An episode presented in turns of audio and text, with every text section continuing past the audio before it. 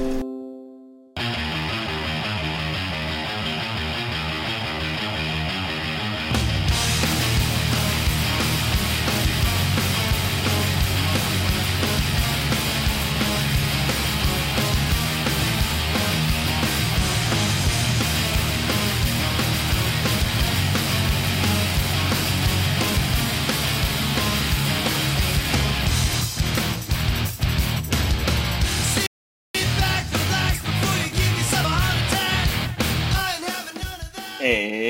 welcome into another great edition of Strong Style. I know it's been a while, but I am your host, Jeremy the Impact York.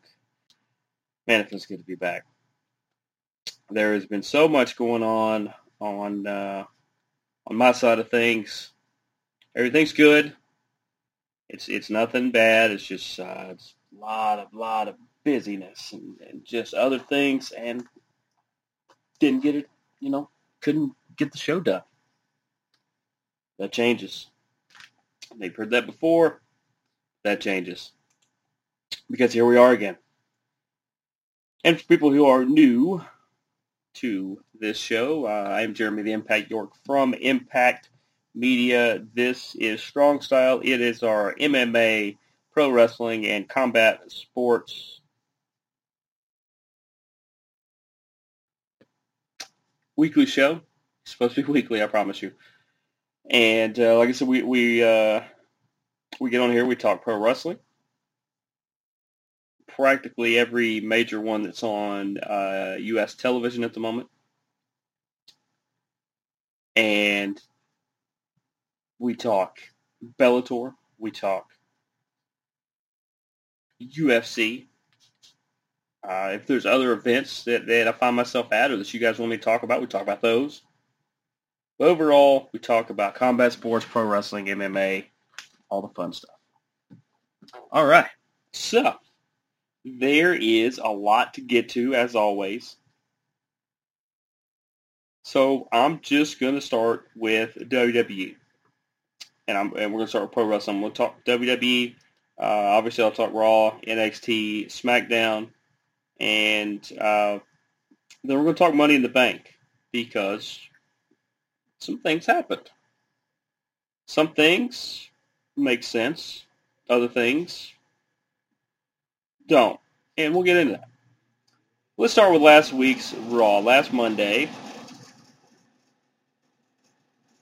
uh, it opened up with Xavier Woods versus Bobby Lashley. This is in order to keep the New Day versus Lashley as a, uh, a fresh story and everything like that. Plus, Xavier Woods versus Lashley was actually a really good match because it wasn't in a cage, even though that match was pretty good too. But it gives Lashley a good opponent that's related to his actual opponent as far as being his tag team partner, so that at Money in the Bank, when they face each other, kind of made sense what he's been doing lately. Uh, crazy thing is here, Xavier Woods ends up with a, I believe, roll-up victory.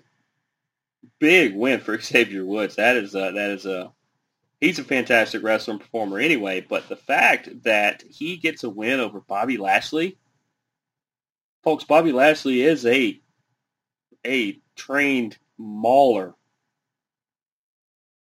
He he used to MMA fight.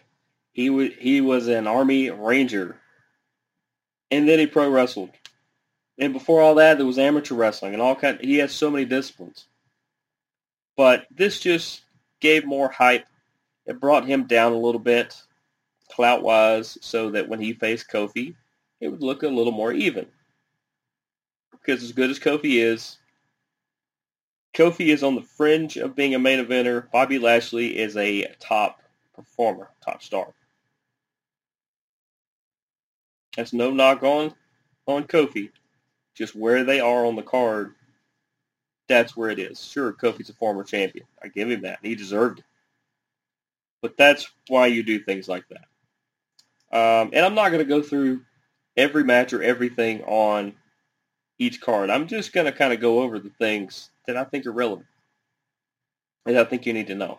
You know, like we're not talking Alexa's Playground from last week because it doesn't really mean anything. But that Woods winning over Lashley could set up some things down the road, or it just helps the pay-per-view. Um, I like that Jinder Mahal is back. I've talked about that. I like that he has uh, Shanky and Veer as his henchmen. They are big bruiser guys. Uh, I don't think I've seen them wrestle wrestle yet, but uh, there's big bruiser guys. They're, they're his muscle. Him having a faction, I like it because it's not a three-way team. This is not three-man band like like he was in before.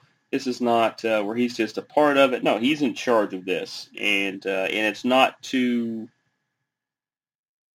Let's see. I think the last time he was in a. The last time he was in a little group.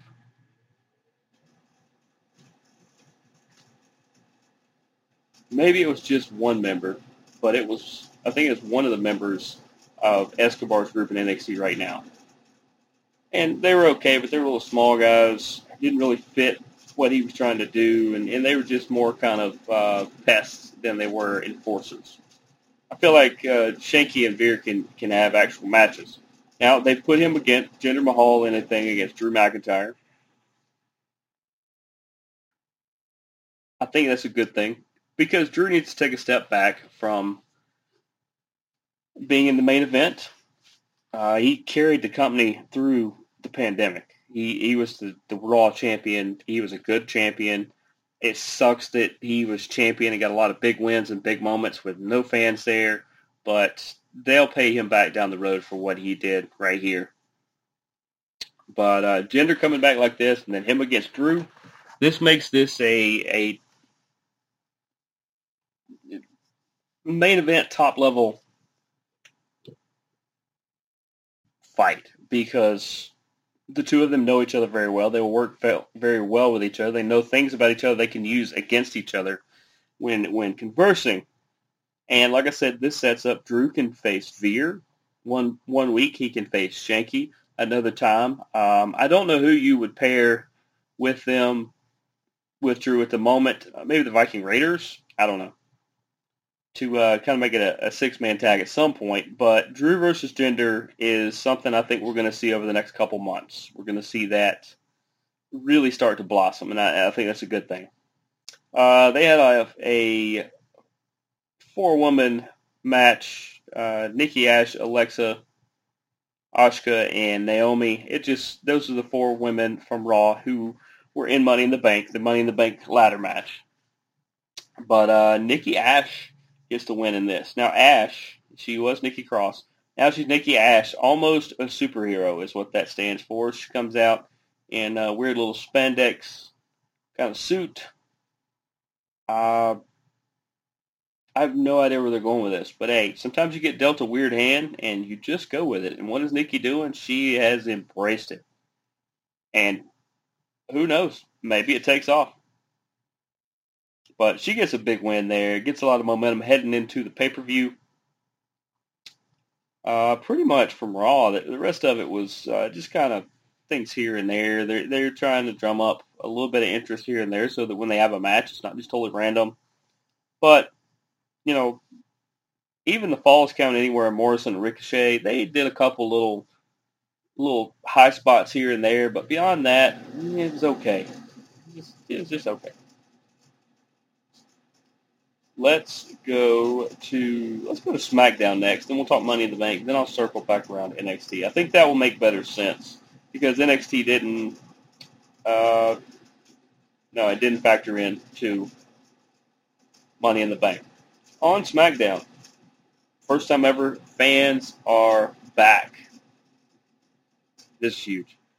How does the show open up? Well, old Vinnie Mac, Vince McMahon himself, walks out and he only says one thing. It was weird, but very Vince McMahon-like. He says, "Where the heck you guys been?" Makes this you know funny little joke like uh, like the fans have been holding out on him or something. But uh, I, I thought it was nice because the first day the fans are back and you see Vince McMahon's face in the arena and it's out in front of the crowd. That's what needed to happen. That absolutely needed to happen. Uh, Roman and the Usos took on the Mysterios and Edge just just to drum up interest in the Money in the Bank stuff because Roman ends up with, uh, I think he pinned Ray, if I remember correctly. It didn't matter. It gives them a lot of momentum heading into Money in the Bank, which we will get to in a minute. Uh, they've got Tegan Nox and Shotzi Blackheart. They are only calling them Nox and Shotzi at the moment. I don't, you know them in names. They're, they're real weird about it. But anyway, they took on Natalya and Tamina, the tag champs. And once again, uh, this time Tegan Nox pins Natalya. It's weird that it's Natalya the entire time that that she's technically seen as the weaker member of the team. But second week in a row that the tag champions have been pinned by an upstart random team that uh, appears just out of nowhere. Now, I like Shotzi Blackheart and, and Tegan Nox. Love watching them wrestle. They are really good. I didn't. I don't know if they've ever been a team before. I don't know that far back, but we'll see what they do. They seem to work pretty decent together. Uh, Carmella took on Bianca Belair for the SmackDown Women's Championship. This was on SmackDown. It's because they uh, didn't have room for it on the pay-per-view, so they went ahead and did it here. But uh, even though Carmella come up short this time, I hear she's going to find a way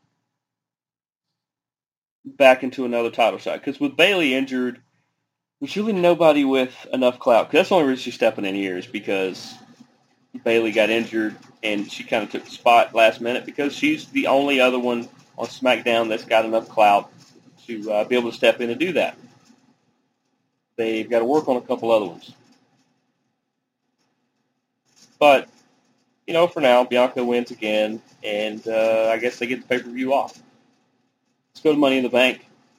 The Money in the Bank pay-per-view. Now, here is, uh, it is known for the Money in the Bank ladder match, where there is a briefcase or so up in the air. Hung up in the air, you have to uh, climb a ladder and retrieve the briefcase to get a world title shot on either brand, either of the three, I believe, either brand. And you have to make sure that everybody else in the match can't get up there and knock you off the ladder. So, in the men's Money in the Bank, this was the no-brainer pick I thought. The women's was one that was interesting, but I like it the winner of the men's Money in the Bank title shot, who has a world title shot on either of the three brands whenever he wants to. He can wait till somebody's knocked down. He can uh, he can just up and challenge somebody to a specific date.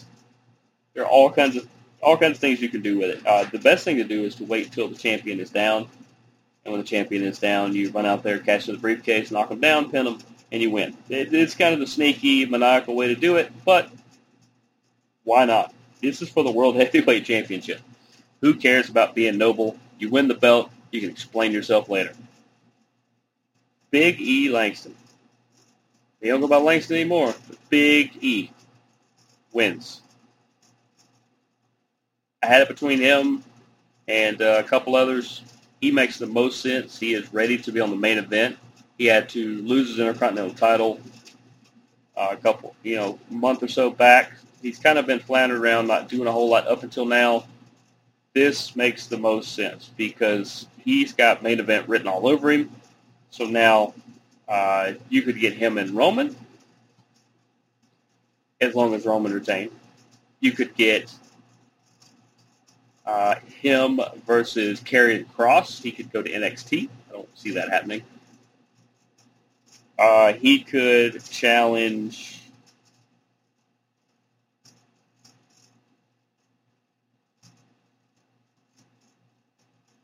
Bobby Lashley, as long as Lashley retained. Even if they didn't, if he Kofi's champ, he can challenge either of the three. And it's not like the Royal Rumble where, you know, like a, a week or so later you have to declare who you're challenging. Nah, he, he can hang on to this for up to a calendar year, I believe. So you just kind of paint that away, for lack of a better way of putting it, and you just kind of, he can go on and, and do his own thing, and then out of nowhere he can come flying out and win the belt. And I do think when he cashes in that he's going to win the belt. if he's smart, they will use that as the sneaky option.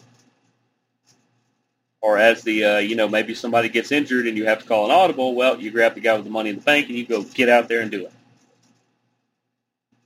And the winner of the women's Money in the Bank, Nikki Ash. Nikki, almost a superhero. That's awesome. There's nobody. There's nobody that deserves it more than her. Uh, you know, she could she could cash in on Raw versus Rhea or Charlotte. We'll get that match in a minute. She could go against Bianca Belair. I'm okay with that. She could. I don't. I don't think she would go to NXT. She could go to NXT and challenge Raquel Gonzalez. I think I would do that. It would kill all the momentum Gonzalez has. But good for Nikki Ash. Good for her. Like I said, the, the, both these people deserve it. This is not like one of those, oh, this is stupid. No. By all means, these are the people who should have won those matches. And they did. So congratulations to them. Uh, the Usos win the tag championships from the Mysterios. Look, this needed to happen too. For one, it puts pressure on Roman that he needs to retain versus Edge because if so, then they control three of the belts. And there's not a fourth member in their group, so don't have to worry about the other one. But they control three of the belts on SmackDown. That makes them a very powerful group. And the Usos are one of the better teams over there, so that makes a lot of sense. I think it's the seventh time they've won. Congratulations to them on that. Did Roman retain? We're going to talk about that because that was the main event. I can't get into that now because there's something that happened in the main event that is going to change the landscape for the next month or so. And I don't want to burn it right now. We had AJ Styles and almost, or almost, or whatever his name, big dude, who were the tag champions on Raw. They went against the Viking Raiders and they beat the Viking Raiders as they should. Uh, AJ and Omos is an interesting dynamic. Um, I don't really know what they're going to end up doing with it because I mean they can go for a little while, and this is a way to have somebody as good as AJ Styles have a belt and develop a new guy, kind of bring him along at a good pace and hang out with AJ going a lot it, it's a good mix that way. Like I said, in that way, AJ Styles has a belt because he could really he, he's a threat for any of them. Uh, Lashley versus Kofi. This was a squash. It was a straight up squash. I hate squash matches. For people who don't know the lingo, a squash match is where one person completely dominates and runs over the other person in a very quick-like manner. And that's what happened here. So you get all this build-up. You get Xavier Woods versus Lashley a couple times. You get Kofi running in to save his buddy. You get all this stuff here, and then you get that crap. So here's my thing: that by tonight's Raw, free and clear, that's out. I don't want to see Kofi and Lashley even in the same quadrant of the building. Let's move on to Lashley's new opponent. But we don't know. But this is what I'm saying. Whoever his next opponent is, that's what we move on to.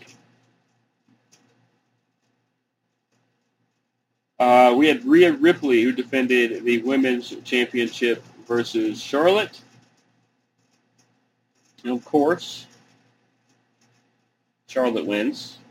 This is probably the payback or the get right from WrestleMania, where Rhea stepped in and beat Asuka. Charlotte was probably going to beat her, and so they're kind of doing that now. But now Rhea and her can can still go out a little bit. Rhea Ripley is the future of the division, one of the futures. There's a lot of future in the women's division. Uh, Charlotte's still the queen. I, I don't have that much problem with that. That's fine. They're also trying to appease Charlotte so she doesn't go join her fiance, who is in AEW. Because there is a little rift between the WWE and Charlotte. It's getting better, clearly. And having her win the belt helps. And then lastly, Roman Reigns defeated Edge, as he should. So Roman has ran through the entire roster of SmackDown. He's ran through Edge now twice. Daniel Bryan, Kevin Owens, Uh, he's practically ran over anybody he can over there. So you're going to have to either do some sort of talent swap, right, for his new, and, and Roman should. Roman is, is the best thing the WWE has going right now, and it's it's not because everything else is bad. No, what Roman Reigns is doing is all-time classic. He is Brock Lesnar with a personality. Another personal to Brock, but there's a reason why Brock doesn't talk much because he's never been that good at it. He's good at performing. He's good at wrestling. He's good at being physical. Roman actually kind of shows you emotions and kind of takes you through a little bit of a journey. I big fan, big fan of what he's doing. I, I love it. I liked him as a super heel, but I mean as a super face, super heel here, the bad guy. Yeah, this Roman is. I mean, I don't know who you get to beat him if it is Big E. Then it makes Big E an instant star because Roman is still the benchmark in, in at least SmackDown, maybe Raw. So, like I said, you either have to do some sort of talent exchange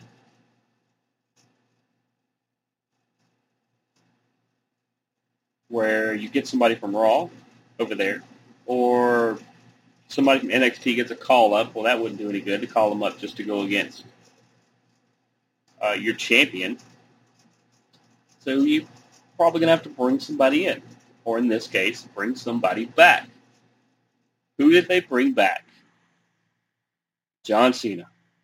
Yep, John Cena returned stared down Roman Reigns, did a few of uh, his little poses, and uh, then called it a night. It looks like with SummerSlam just around the corner, we're going to get Roman versus Cena. This could really put Roman on a different level because not if, when he beats Cena, because I very much think he will. When he beats Cena, you're beating the guy who carried the company and was on top for 10 years. So even though he's been out of it for a little while, coming back, probably for a one-off, kind of like The Rock does, and coming back like this, it's gonna make it's gonna make Roman look even better. It's gonna make him look even better. So that's your recap there. I look forward to see what um, Nikki will probably have a briefcase tonight. I would imagine. Um, we'll see AJ and Omos. We'll see Charlotte. We'll see Lashley. It'll be interesting to see what they do going forward because now's the time to recap last night a little bit. Time for them to do kind of a, a review. And you don't have to worry about a fresh opponent yet. But by next week, you need to start lining some people up because I believe we're not that far away from SummerSlam, which is the next big event. NXT, I'll be honest, there was a lot of good action. A lot of it doesn't mean anything. Uh, Tyler Rust beat Bobby Fisher, uh, Bobby Fish. Did I say Bobby Fisher? Bobby Fish. I'm a big fan of Bobby Fish. He is a great performer who is also a master mechanic. He's good at making the other guy look good as well, uh, which Tyler Rust needed a little bit of help on. Uh, Tyler part of the Diamond Mine faction with was it Malcolm Givens, Bivens, Malcolm Bivens, I think, and forgot the trainer guy's name, and then Bobby Fish's former teammate, Roderick Strong, who we thought was gone from the company. That's why that's interesting because at some point we're going to get Bobby Fish versus Roderick Strong. That's that's got potential A plus written all over. And uh, Bobby will get some people to kind of team up with him and help out with some of these things there uh, to face the entire group. But for now, having him slowly go through everybody in the Diamond Mine would would uh, be a good program. Plus, it help make them look good. Uh, it seems like there has been a talent exchange where Mandy Rose is now in NXT. Uh, just when her and Dana Brooke were kind of building up again a little bit. I mean, just I don't know. That was kind of weird. Uh, change of change of scenery can help her out though. But uh, you got Mandy Rose down there, and uh, Aliyah, who her and Jessi Kamea were a tag team under the Robert Stone brand, and uh, after they lose to uh, KC Squared, as I call them. It's Kacy Catanzaro and Kayden Carter. Real good team. They got a, they they do well together. They're a good team. But uh, after KC Squared one, uh, Aliyah knocks Rob around a few times, says, uh, I'm tired of carrying you. I'm done. She walks off. Well, she walked off because she's getting called at, called to Raw. It's kind of a talent exchange where it's Aliyah for Mandy Rose. We'll see what they do with either one of them. And then lastly, I still stand by, you don't call him Johnny Wrestling for nothing. Johnny Gargano had his title shot against Karrion Kross. Most people would say Gargano, being as small as he is, has no business in the in the main event. I would say au contraire, Monfrere, that not only does he deserve to be in the main event, most of the time he is the main event. This was a fantastic match. He left all of his teammates, even his wife and everybody from the way, out of this match, as they should be. Uh, in the end, Kross ended up winning. Samoa Joe was the ref. Joe and Kross, I think, somewhere will uh, definitely get into it at some point. But for now, Joe called the match the way he needed to. And uh, Gargano, I still say Gargano and Austin Theory should team up and go for the tag titles. I think that is a uh, great place for them to be. Let's go to let's go to AEW because uh, when I talk Impact Wrestling, we will jump into Slammiversary, which also happened over the weekend, where some uh, some things got jumbled up and some new faces showed up. Slammiversary is always a time when they like to bring in people, and uh, they did this time around too. They had a pretty good crop, and you're going to recognize most of them. But let's go AEW. This is Fighter Fest Night One. Fighter Fest Night Two is you guessed it this this Wednesday. Fighter Fest Night One. We open up with the IWGP US title on the line. That is a New Japan title, but since Jon Moxley is kind of stuck over here right now because of the quarantine things, and it's it's hard for him to uh, be able to take time away from AEW to go over there to defend the title. You still got to defend the title. Well, they've been able to defend it against uh, people with ties to New Japan. Well, and not any different. He took on Machine Gun Karl Anderson. A lot of people say Karl Anderson's a tag team wrestler. Yes, he is but he also made the semifinal, I think the finals of the G1 Classic, which is a great singles tournament they do over in New Japan. He made the, I believe, the finals of the of the G1 Super Tournament a couple years ago. The dude's good. The dude's good. Uh, he come up a little short on this one, but hey, Jon Moxley, one of the best performers in the world right now. Looks like Malakai Black. You guys remember Malakai? He's uh, Aleister Black, basically. But uh, looks like Malakai and Cody are going to get into a little thing. That's pretty cool. For one, that's a, that's a great matchup. Cody and him uh, actually complement each other pretty well. And also, that's a great way to get introduced into the AEW, AEW kind of stratosphere is to take on, well, one of the top brass. Uh, we get the verbal confrontation between Hangman and Omega. Omega's got four world titles right now. He's got, I believe, the AAA in Mexico. He's got the Impact Wrestling. He's got the AEW, and I think he had another one. Not too long from now, I think you're going to see him drop one or so. Um, if he's going to drop it to anybody in AEW, I think Hangman is that guy. He has always been that next tier guy, like the like the Big E situation. But instead of winning one of the uh, crazy multi-person gimmick matches, they uh, just let Hangman continue to be Hangman, and crowd loves him. Uh, the Dark Order back him up. It's it's a good thing.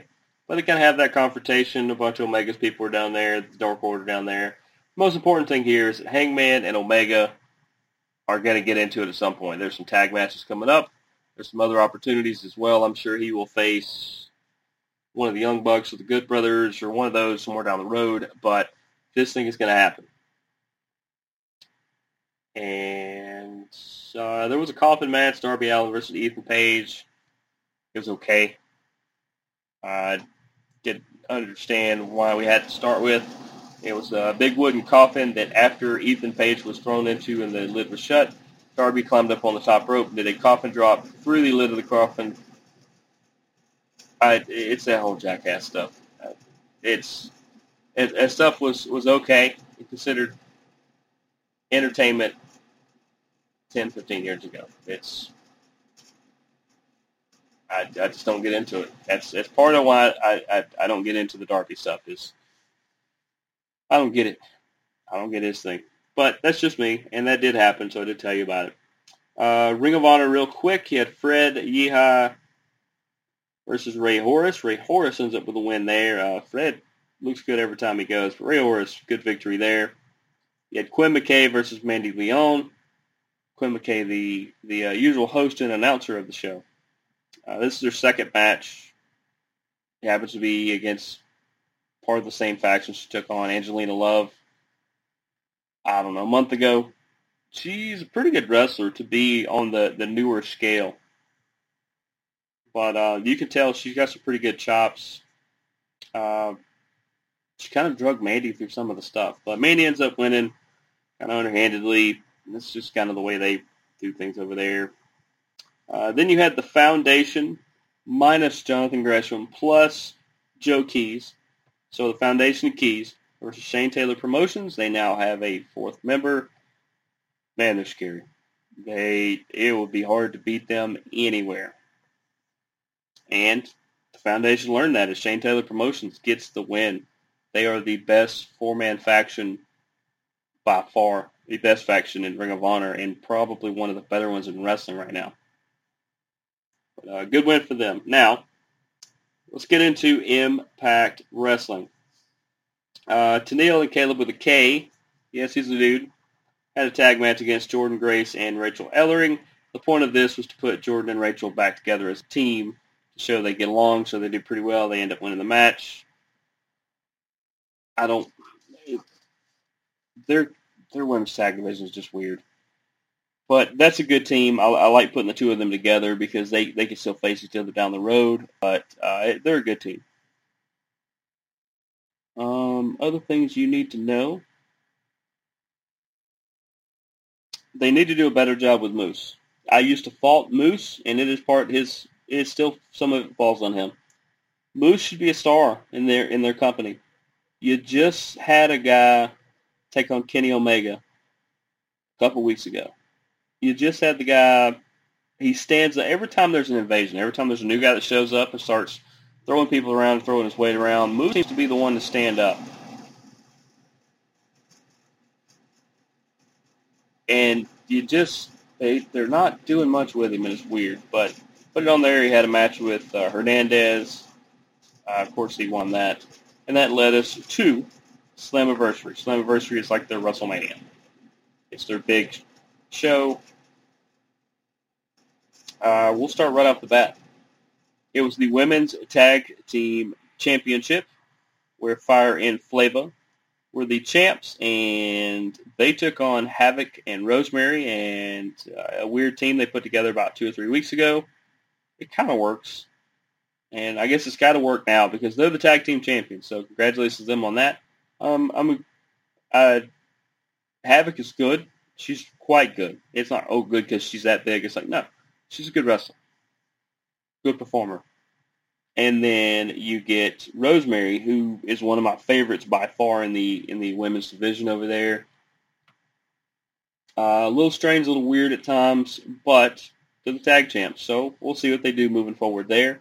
I could see them against Ellering and Jordan Grace somewhere down the road, or maybe Fire and Flava get a. They had a pretty good run as the initial champs. Ultimate X winner. That's where a bunch of the uh, X Division wrestlers all try to climb. Uh, there's two cables that crisscross the middle of the ring. You have to to climb up a, a, a little tower, kind of go go across one of the things and and uh, get the X down, and you win, or probably the X Division title. Uh, Ultimate X winner was Josh Alexander, which means he retains. I like him as the champ.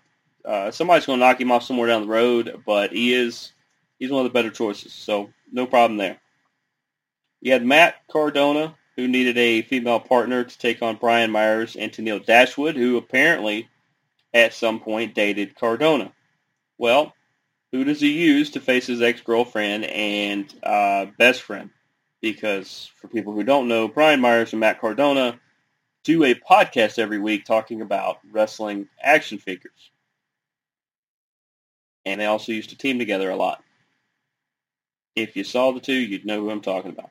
But if you're going to face your best friend slash enemy and your ex-girlfriend, who would you possibly pick? How about your actual girlfriend? Yep. Recently released, Chelsea Green,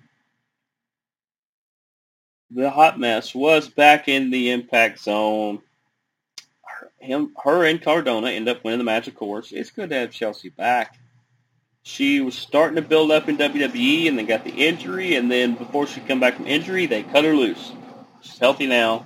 She's in great shape adding her to the knockout division is just going to strengthen it tenfold. It gives you a crazy, weird, great option out there for all kinds of matchups. Uh, Eddie Edwards lost to W. Morrissey. W. Morrissey, they're, they're still trying to build up a little bit. Eddie's liked by everybody, doesn't matter if he wins or loses. He's a he's a great showman.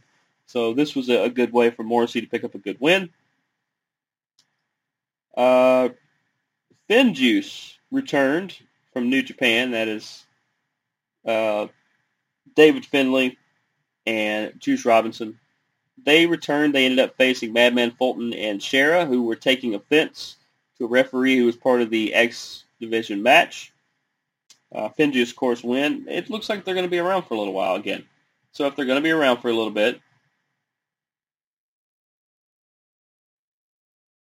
then uh, it's it's good to have them around. These little one-offs aren't going to help anybody. If they hang out for a handful of tapings, then that's great. Here's where I start to have problems with the booking. Just told you that Moose should be pushed and they should do a real good job of making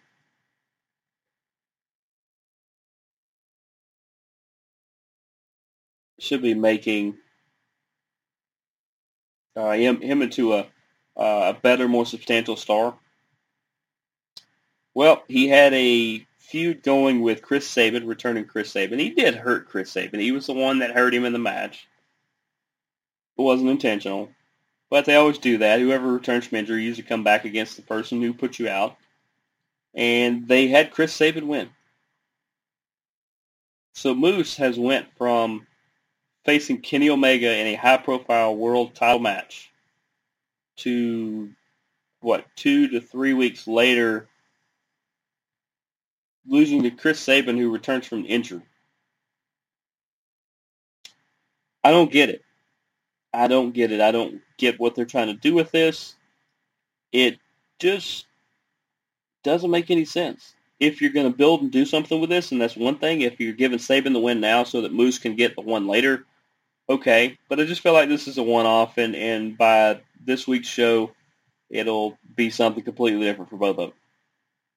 It was a four-way tag team match for the tag team titles. You had... Let's see, it was the you had Violent by Design, which in this case was Rhino and Joe Doering, the two biggest bruisers in that. You had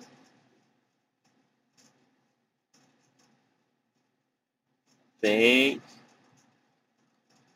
you had the Good Brothers.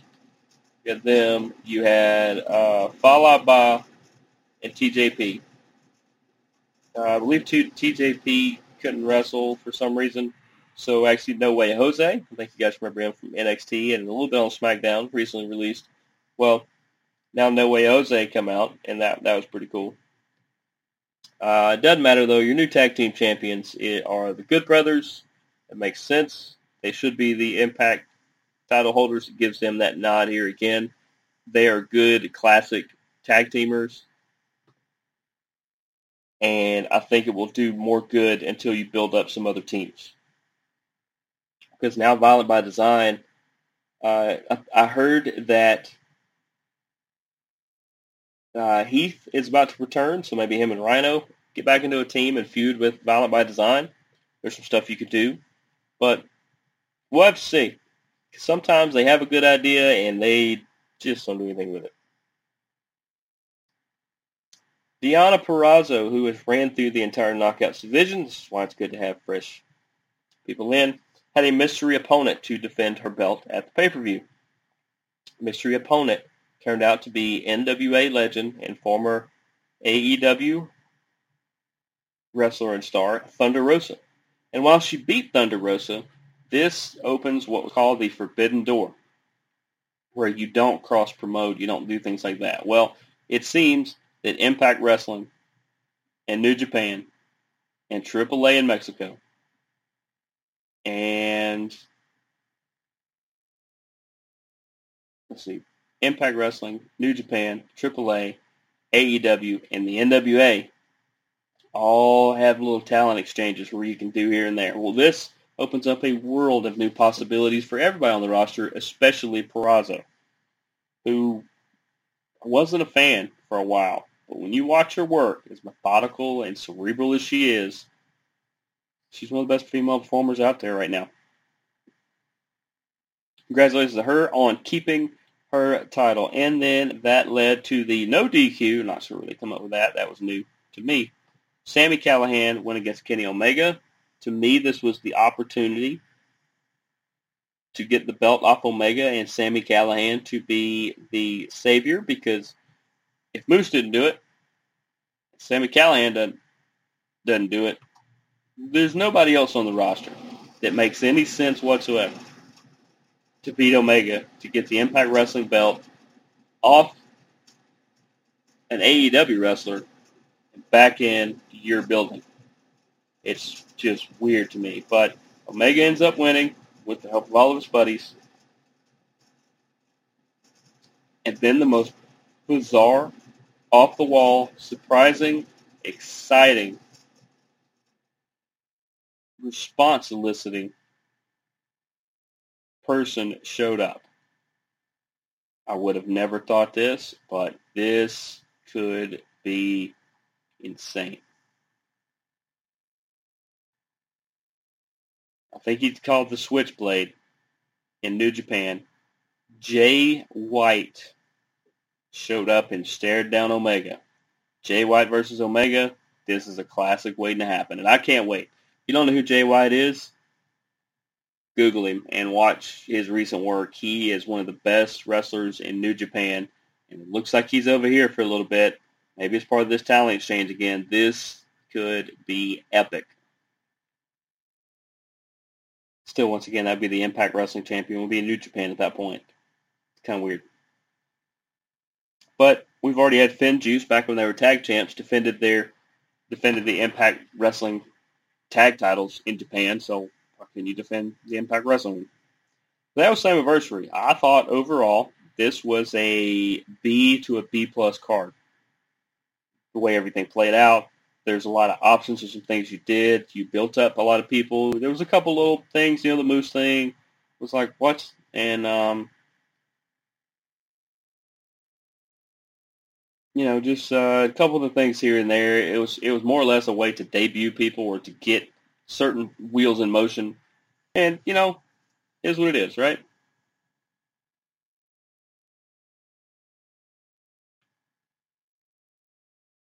So, let's now talk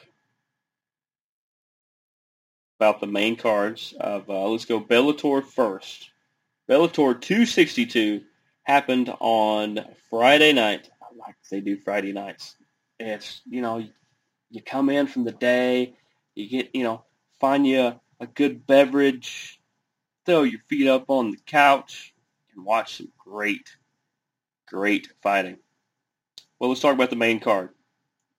You had Johnny Eblen, who defeated Travis Davis via unanimous decision. This was a really good fight. You had 30-27, 30-26, 30-26, which means it was a 10-8 round in there somewhere, and Johnny dominated It was really good.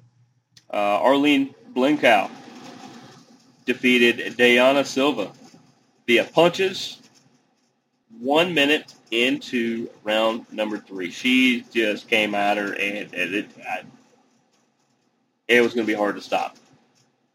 Uh, Blencowe needed a big win there, and she got it.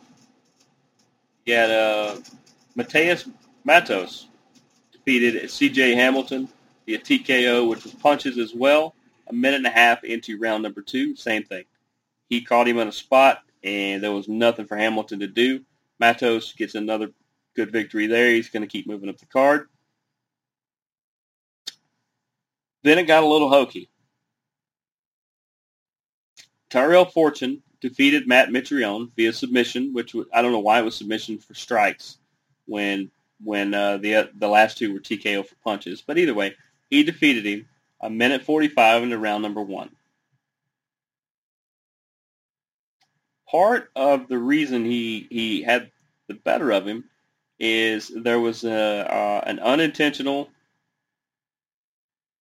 uh, Tyrell Fortune was moving forward and was moving his head off to one side, and Matt Mitrione ducked down to to try to defend a strike, and it was an inadvertent headbutt, and it opened up a spot on Mitrione, and uh, there was a couple little spots where it just it allowed Fortune to jump on Mitrione, and he got him. Great win for Fortune. Mitrione uh, is not going to whine too much about it. Uh, he's just going to get himself together and, and keep fighting, which is what he does. And we'll see him back. And then the main event. Juliana Velasquez against Denise Kielholtz.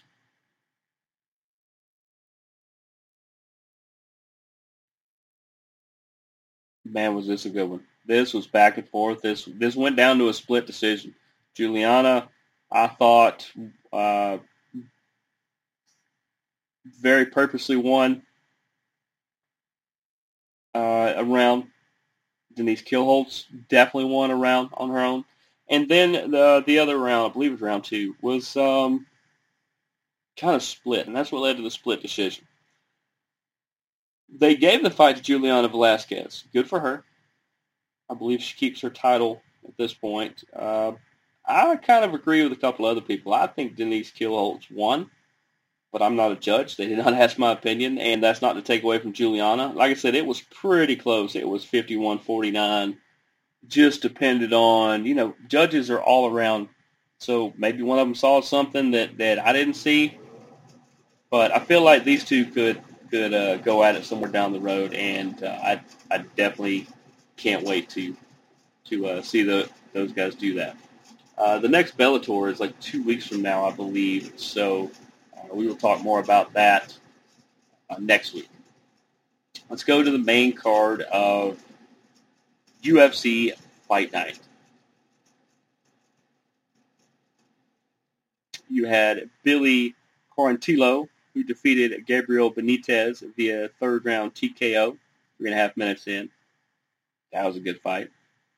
Uh, Rodolfo Vieira used the rear naked choke on Dustin Stoltzfus uh, for the round three win there. He just he kept at him and kept at him and kept at him, and, and when he was able to get those hooks in, uh, uh, I mean, pretty much he got the hooks in, and there's just nowhere he could really go. Uh, Mateusz Gamrot defeated Jeremy Stephens via, via a great Kimura.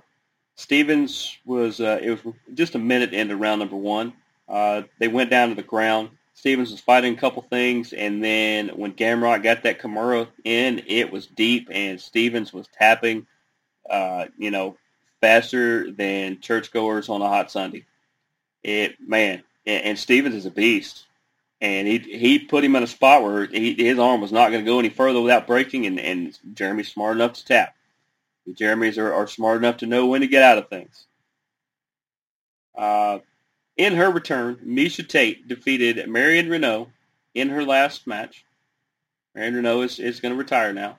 A third round. It was a, uh, a TKO. It was a stoppage. Uh, Miesha Tate, man, it's uh, She's in really good physical condition. She did some really good things. There's some things she's gonna she's gonna work on, obviously, but last time she fought was five years ago. She's had two kids and and uh, lived in India in between this. So the fact that she came back, she looked really good in doing so. It gives uh, a fresh opponent for a lot of that division, and she just beat the number 12 ranked person. I think I think you uh, since since Reneau is retiring, I think there's your number 12. But uh, congratulations to Miesha Tate. My goodness. That's going to be fun. Uh, and in the main event, Islam Makhachev, or Makhachev, rather, defeated Thiago Moises for a rear naked choke, and this one was even, it, it was even crazier. Makhachev and Moises were trading punches. They went to the ground a little bit, and at one point they go to the ground, and Makhachev gets his back. He gets his back. It's the same way as, as I said before with uh, Quarantillo. He was waiting to get those hooks in and hooks in, and when he got it, he cinched it in, rolled over, and by the time he rolled over, Moises was tapping because he had it in and there was nowhere for, for Thiago to go. Islam Makhachev is now 12 and 1. If you do not think his coach should be coach of the year, his coach has coached is 5 and 0 as a coach this year. You guys know his coach.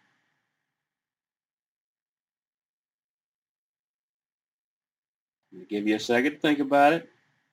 You know, you know it.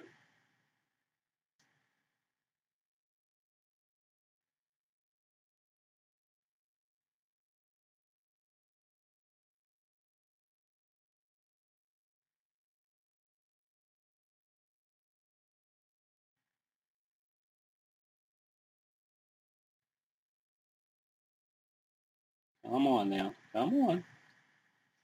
You know it.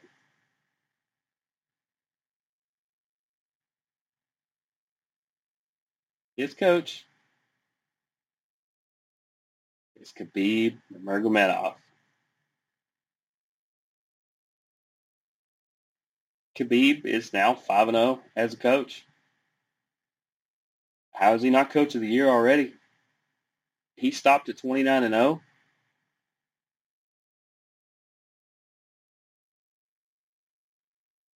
He stopped at 29 and 0 said uh, he promised his mom that once his father passed away that, that he wouldn't fight anymore. He has not. He has went into coaching. All his people are, are just smoking everybody else. When it comes time in between rounds for uh, for a trainer or a coach to come in and talk to the fighters, guess who comes in? Him. And he is coaching these guys up big time. How insane is that? How crazy, right? How crazy is that? Well, they've got some other fighters coming up. Makhachev is is uh, 12 and one. He's he, he deserves a top fight for sure. He's probably going to get it for pretty sure. Look out for this guy, man. He he is a monster. But that leads us to UFC Fight Night this Saturday. I'm gonna start at the bottom of the card. Tell you some ones that that uh, I like. You got Randy Costa and Adrian Yanez in the bantamweight division. That should be fun. That's going to be on ESPN and ESPN Plus. I think the whole card is.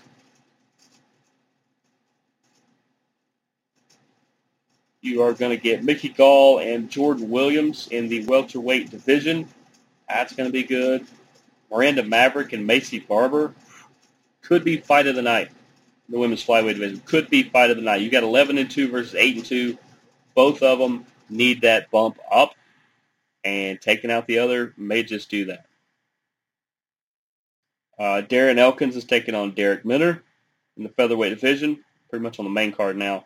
Kyler Phillips at 9 and 1 is taking on the 20 and 3 uh, and Paiva in the bantamweight division. Yeah, this is all on ESPN and ESPN Plus. Uh, in the women's bantamweight, you're going to get 9 and 1 Aspen Ladd. If you've not seen Aspen fight, do your homework and then watch her face Macy Chiasson.